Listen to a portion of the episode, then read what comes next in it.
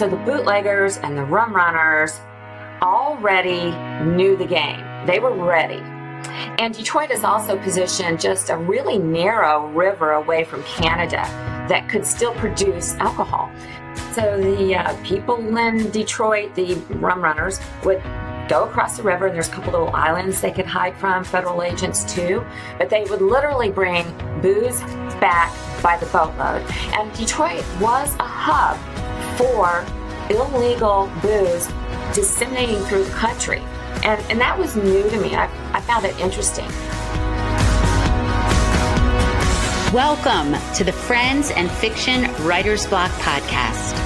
Four New York Times bestselling authors, one rock star librarian, and endless stories. Join Mary Kay Andrews, Kristin Harmel, Christy Woodson Harvey, and Patti Callahan Henry, along with Ron Block. As novelists, we are four longtime friends with 70 books between us. And I am Ron Block. Please join us for fascinating author interviews and insider talk about publishing and writing. If you love books and are curious about the writing world, you are in the right place.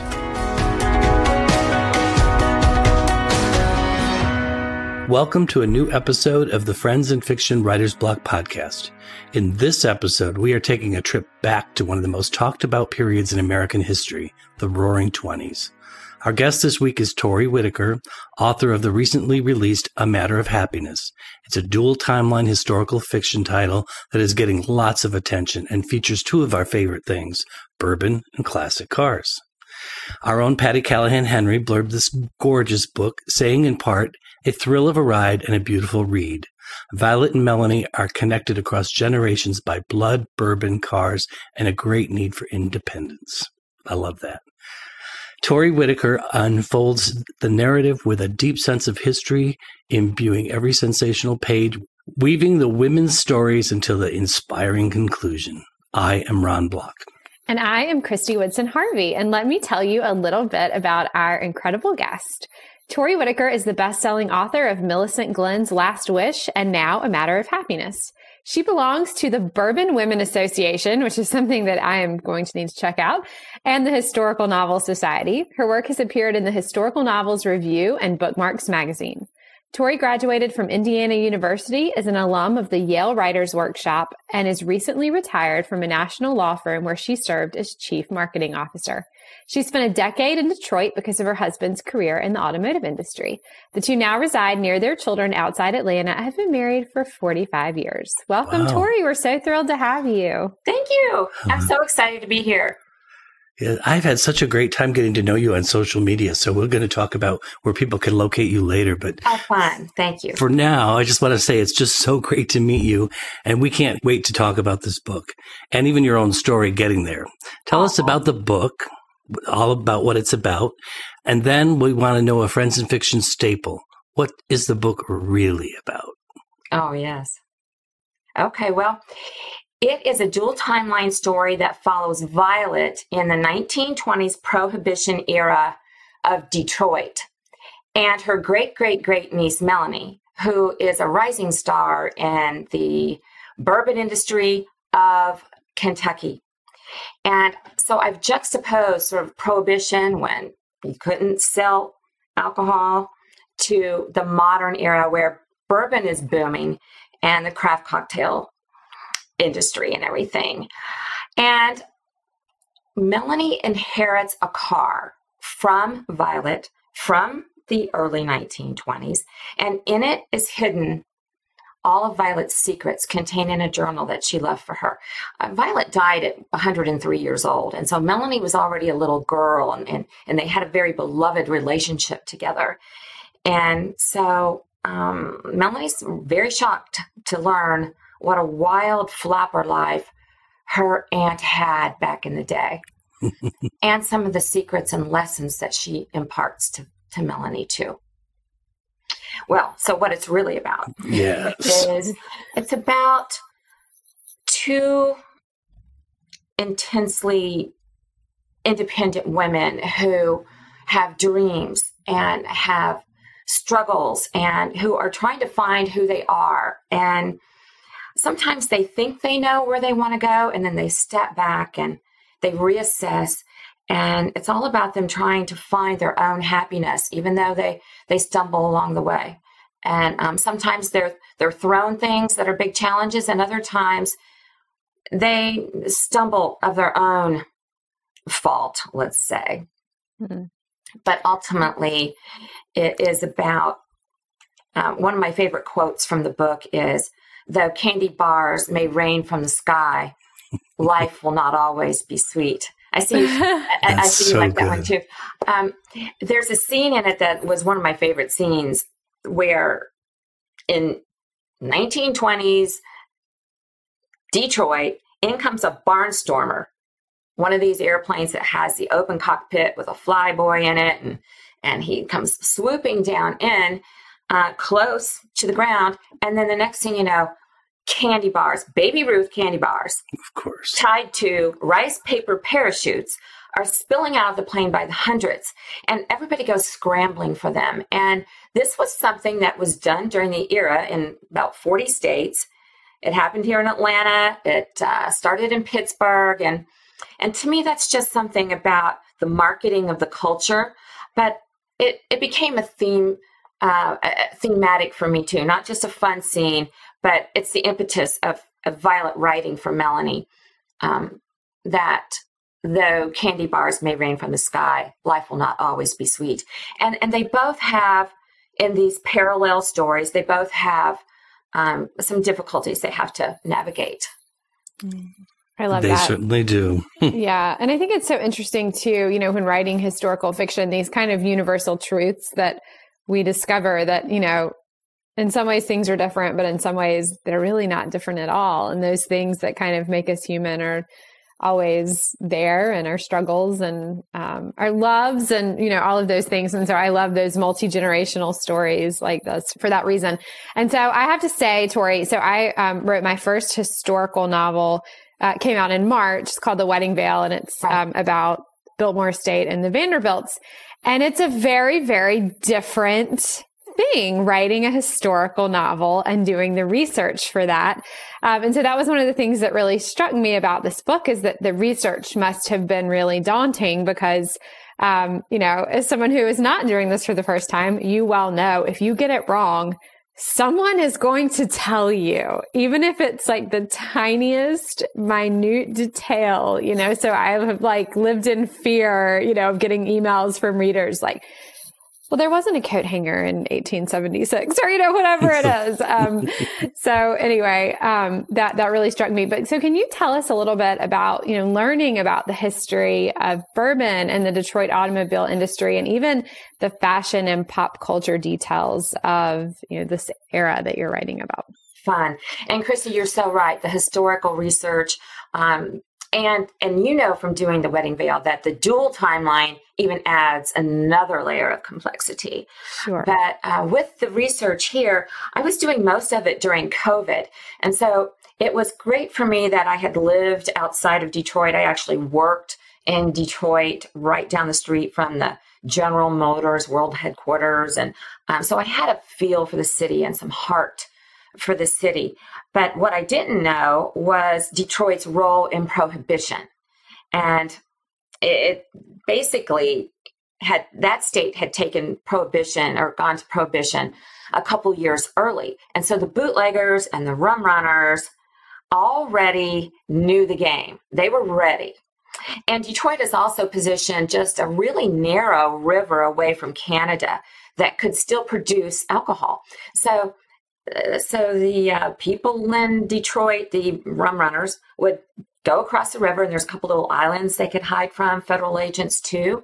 But they would literally bring booze back by the boatload. And Detroit was a hub for illegal booze disseminating through the country. And, and that was new to me. I, I found it interesting.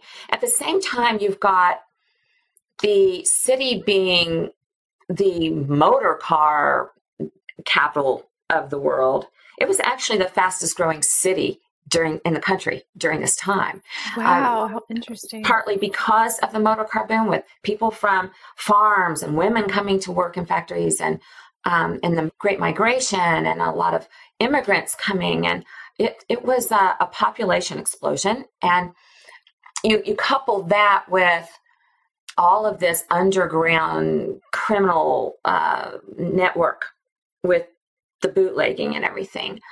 Uh, it made for an interesting backdrop. Nobody in my book um, is like a bootlegger or a rum runner or anything, but but it is an interesting backdrop. And of course, there were all kinds of speakeasies. I mean, just everywhere. And the federal agents really were understaffed and and and some of them on the take and and and so it just wasn't controlled effectively um, and that was interesting for me to study. Um, the car itself was interesting and and um, bob i'm dying to know if you know that um, the jordan automobiles were produced in cleveland near you. I learned that from your book. Yeah and um, they had a big beautiful showroom in Detroit, as all the automakers did.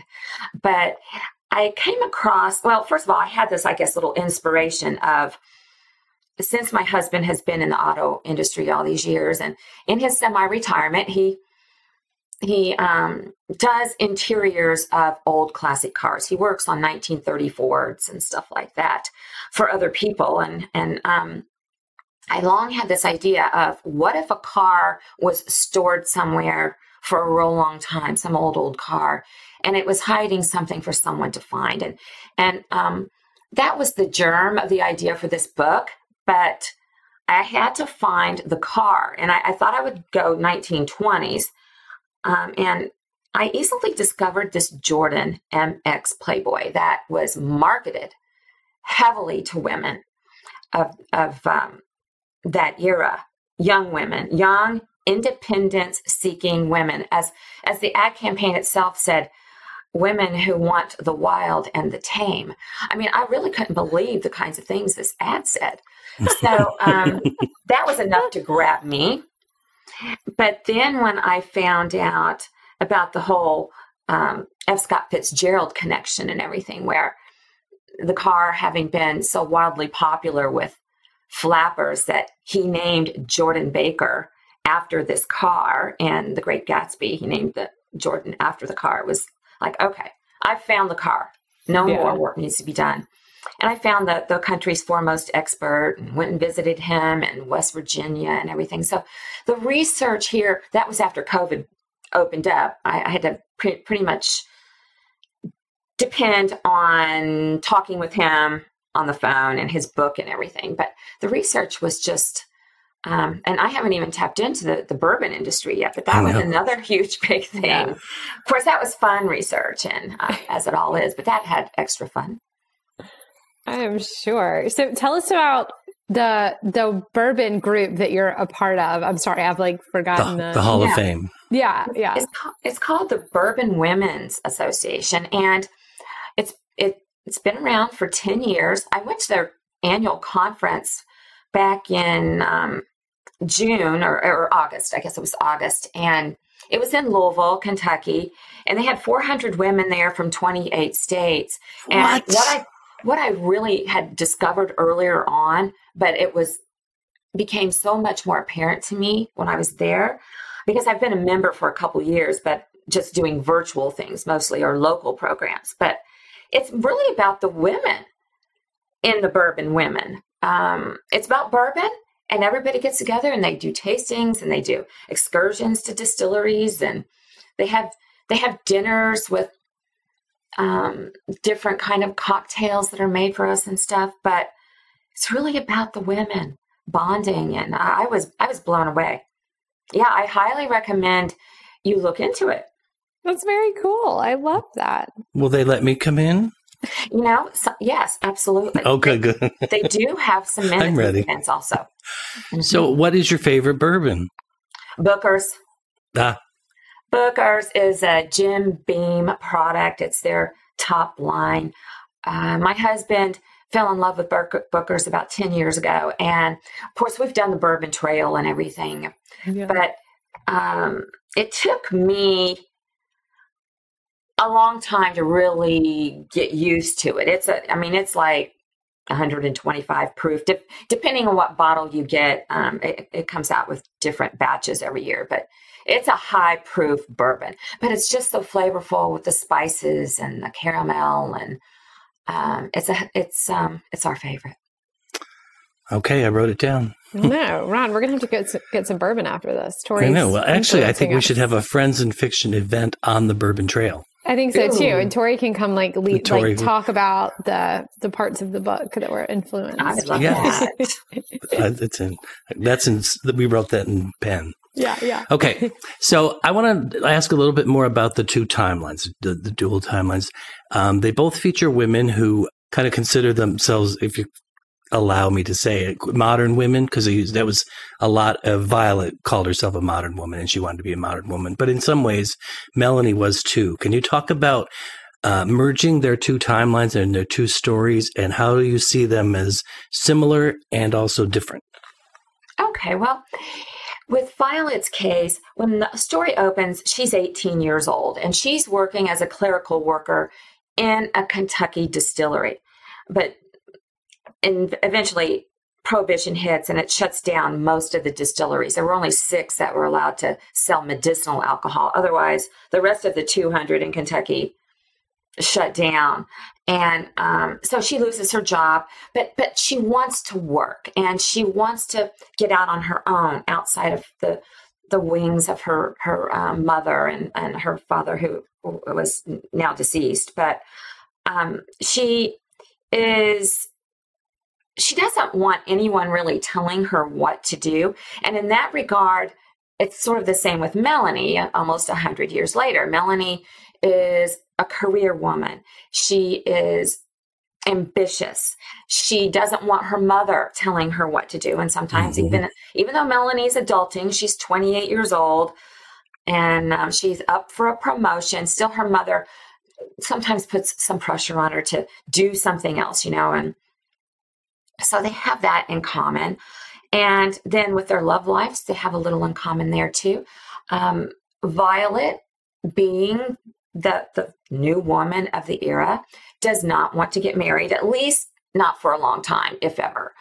Um, she she wants to be independent again. And and Melanie, while she was engaged, uh, and this isn't too much of a spoiler, really. It, her, it, readers know this well they know in the first chapter that her engagement is broken but but really um, her ex-fiance um, they, they had a bit of a falling out about melanie's career. And so she's putting her career first too here.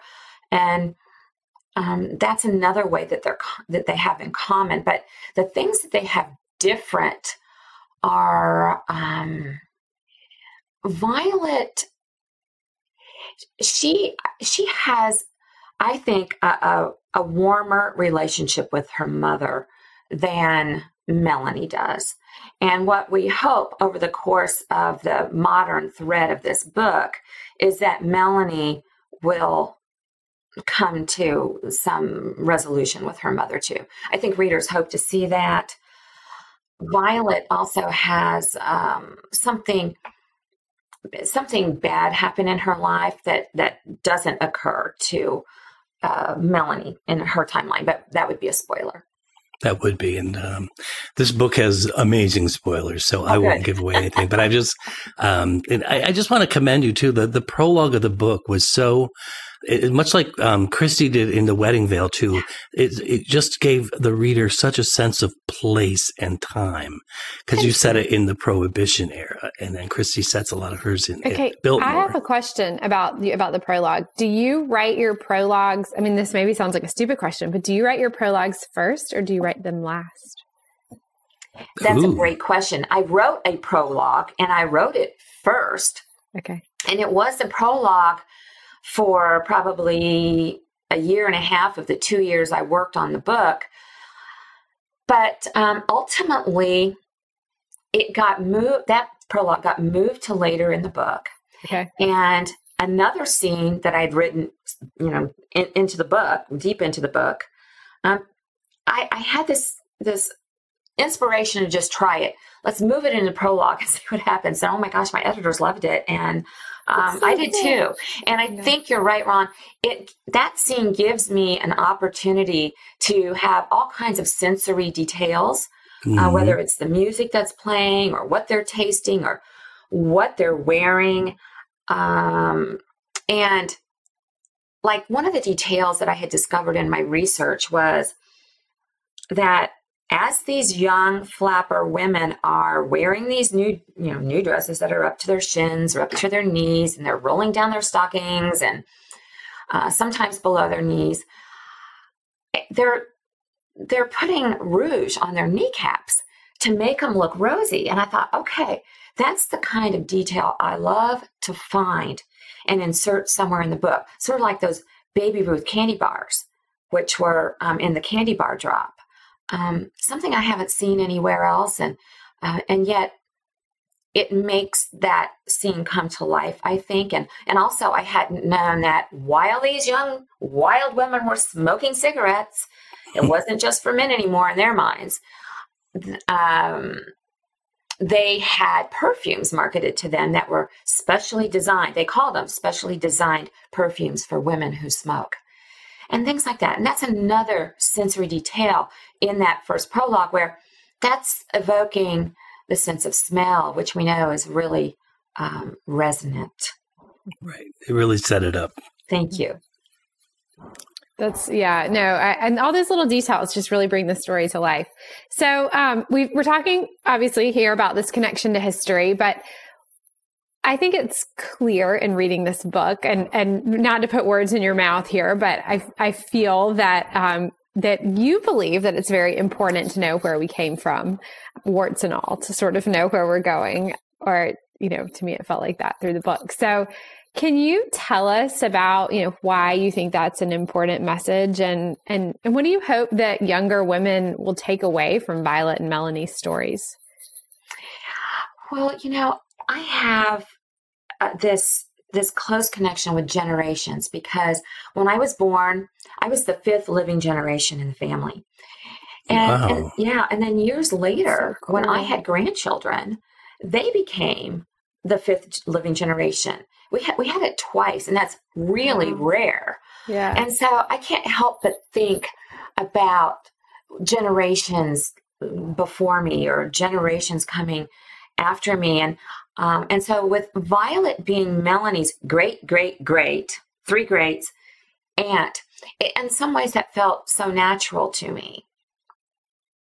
And I like the idea of Violet through her journal and her story that we read in real time. You know, we, we, we read Violet's story as it's happening, but it's it's it comes through the journal to Melanie um, I like her being able to to teach us something.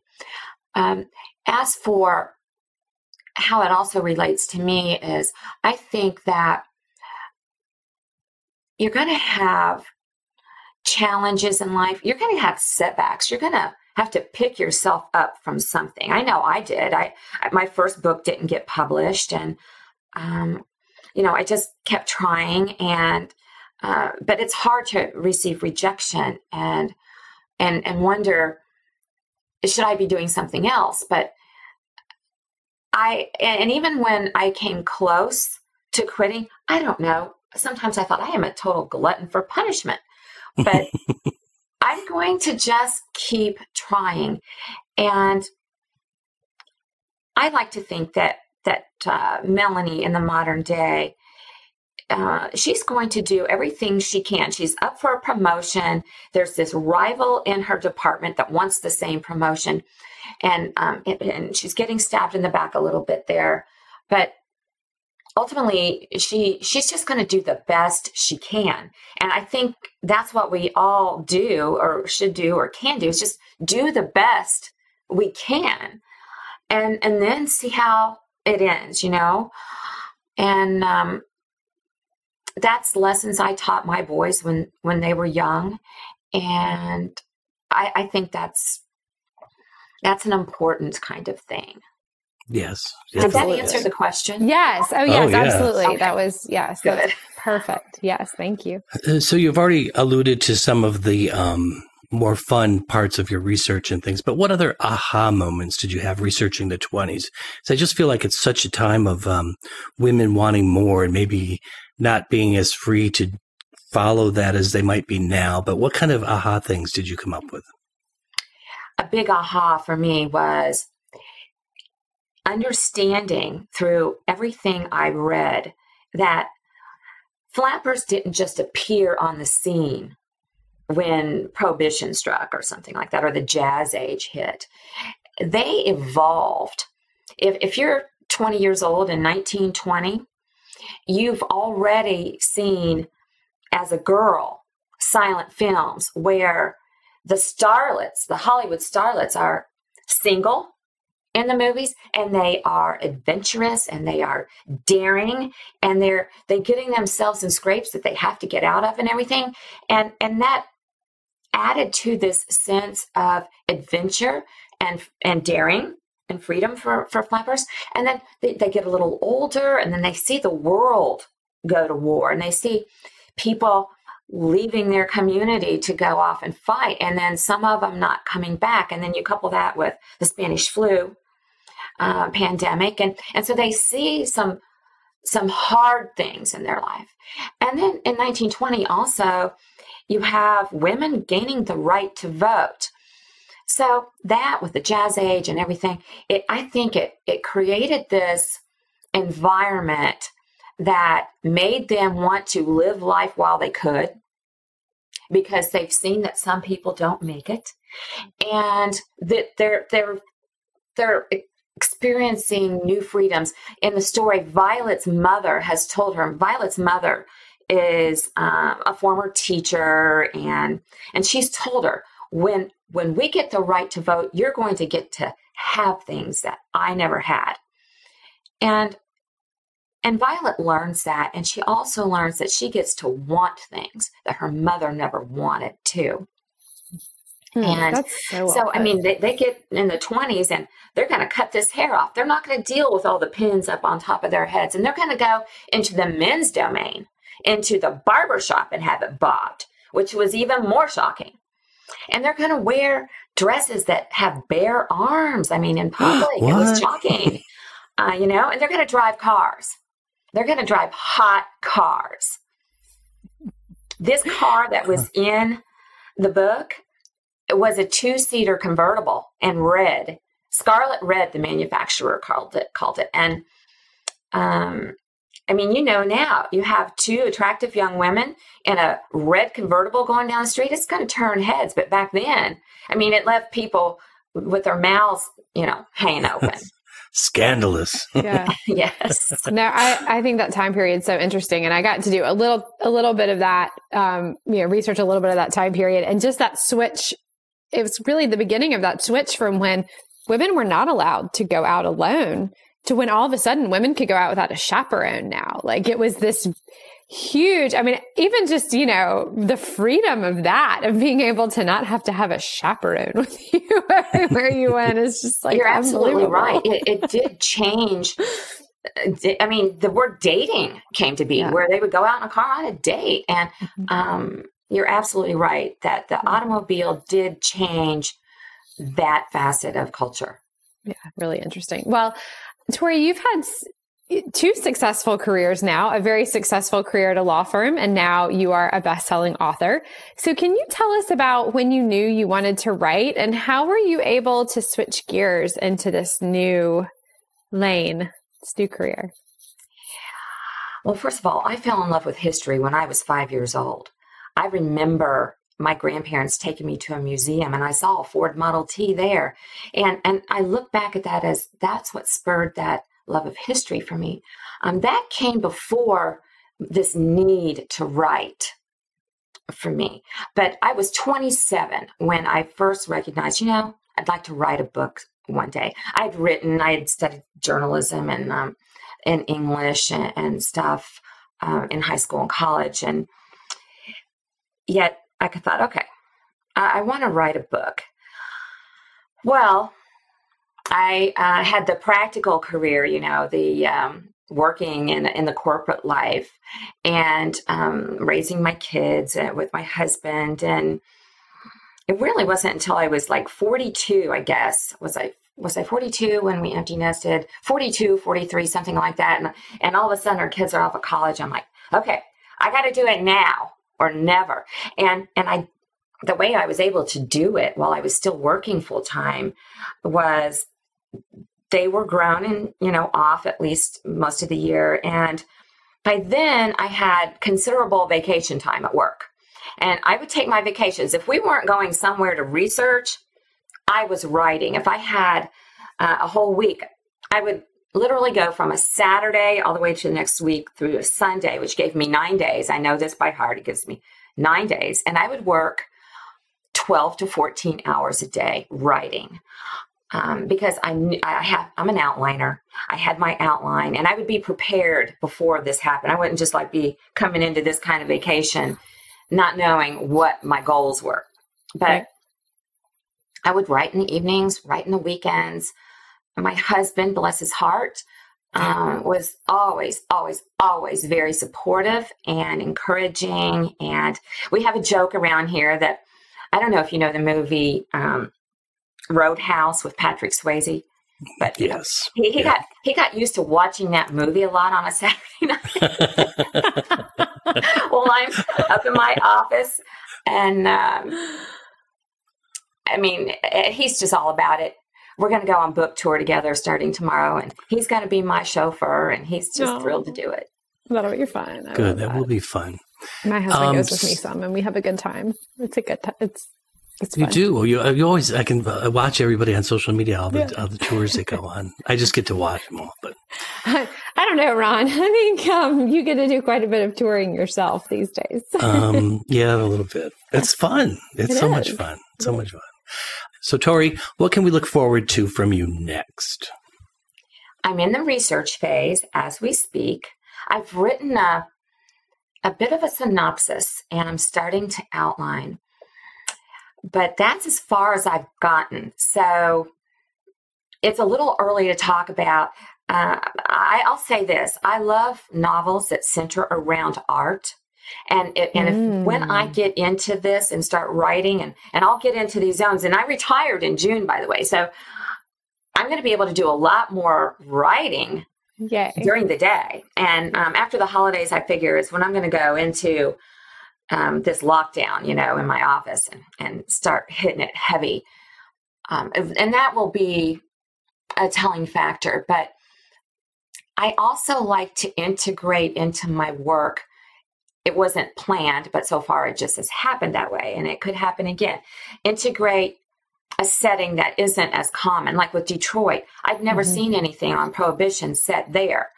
Uh, you see a lot in New York and so forth. And um, in my first novel, it was all set in Cincinnati, which again you don't see a lot of, but but occasionally. And and I have an idea of at least part of a setting that will be new to readers, and and parts that won't be. But there might just be art involved. Mm. I love that. But don't let me do it. No, no, no. no, we won't hold you to it, but we like getting a little sneak peek. So thank you. Um, well, Tori, you are such a fantastic storyteller, and we're so grateful mm-hmm. that you came here today. And we know that our listeners are going to want to go and follow you and find out more about you. So, where can we find you online? ToriWhitaker.com. And you'll find all my social media links there and and all the places you can order the book and um, a little bit about me fun facts and stuff like that. Oh, it's fun. It's fun to follow you on social media, all the Thank pictures you. and things. I so enjoyed talking with you too. Oh, it's so fun. I have um, you, you had me on, really. Oh, oh thanks please. for coming. I'm so happy that you agreed to come on. Mm-hmm. One last question. Have you actually seen the Jordan Playboy? Not in person. Oh. I haven't seen one in real life, but I was able to obtain photo rights from the foremost historian in the country who has restored one himself. And actually, his car is on the cover of my book. And um, I tried to go see it with the person who had bought it from him a few years ago because the the original owner who restored it is now 85 and and he sold it but but the other man just wasn't he's getting ready to start a museum actually is what he's trying to do in pennsylvania in um, coming years. So he's been collecting them he's got 25 or 30 of them and i wanted Whoa. so badly to go but I, I couldn't make it happen now that said i did get inside a number of old cars from that period so that i could like fords and i, I I could feel how the seat was not near as wide as a seat in a car now, and, and how the, the hood or the little roof of it came down almost to my head and and how how it felt with the legs and everything. It had a similar size to it and and so I, I got to feel getting in the car and sitting behind the steering wheel which helped me for the book but it wasn't the jordan someday someday, someday. i want to go drive one now I know. well, again, thank you, Tori, and thank you to all of our listeners. We're so grateful that you chose our podcast, and we hope you'll share it with a friend. Be sure to join us next week for a brand new episode. Thank you for tuning in to the Friends and Fiction Writers Block podcast. Please be sure to subscribe, rate, and review on your favorite podcast platform. Tune in every Friday for another episode. And you can also join us every week on Facebook or YouTube, where our live Friends and Fiction show airs at 7 p.m. Eastern Standard Time. We are so glad you're here. Produced by Audavita Studios. Connect your voice to the world.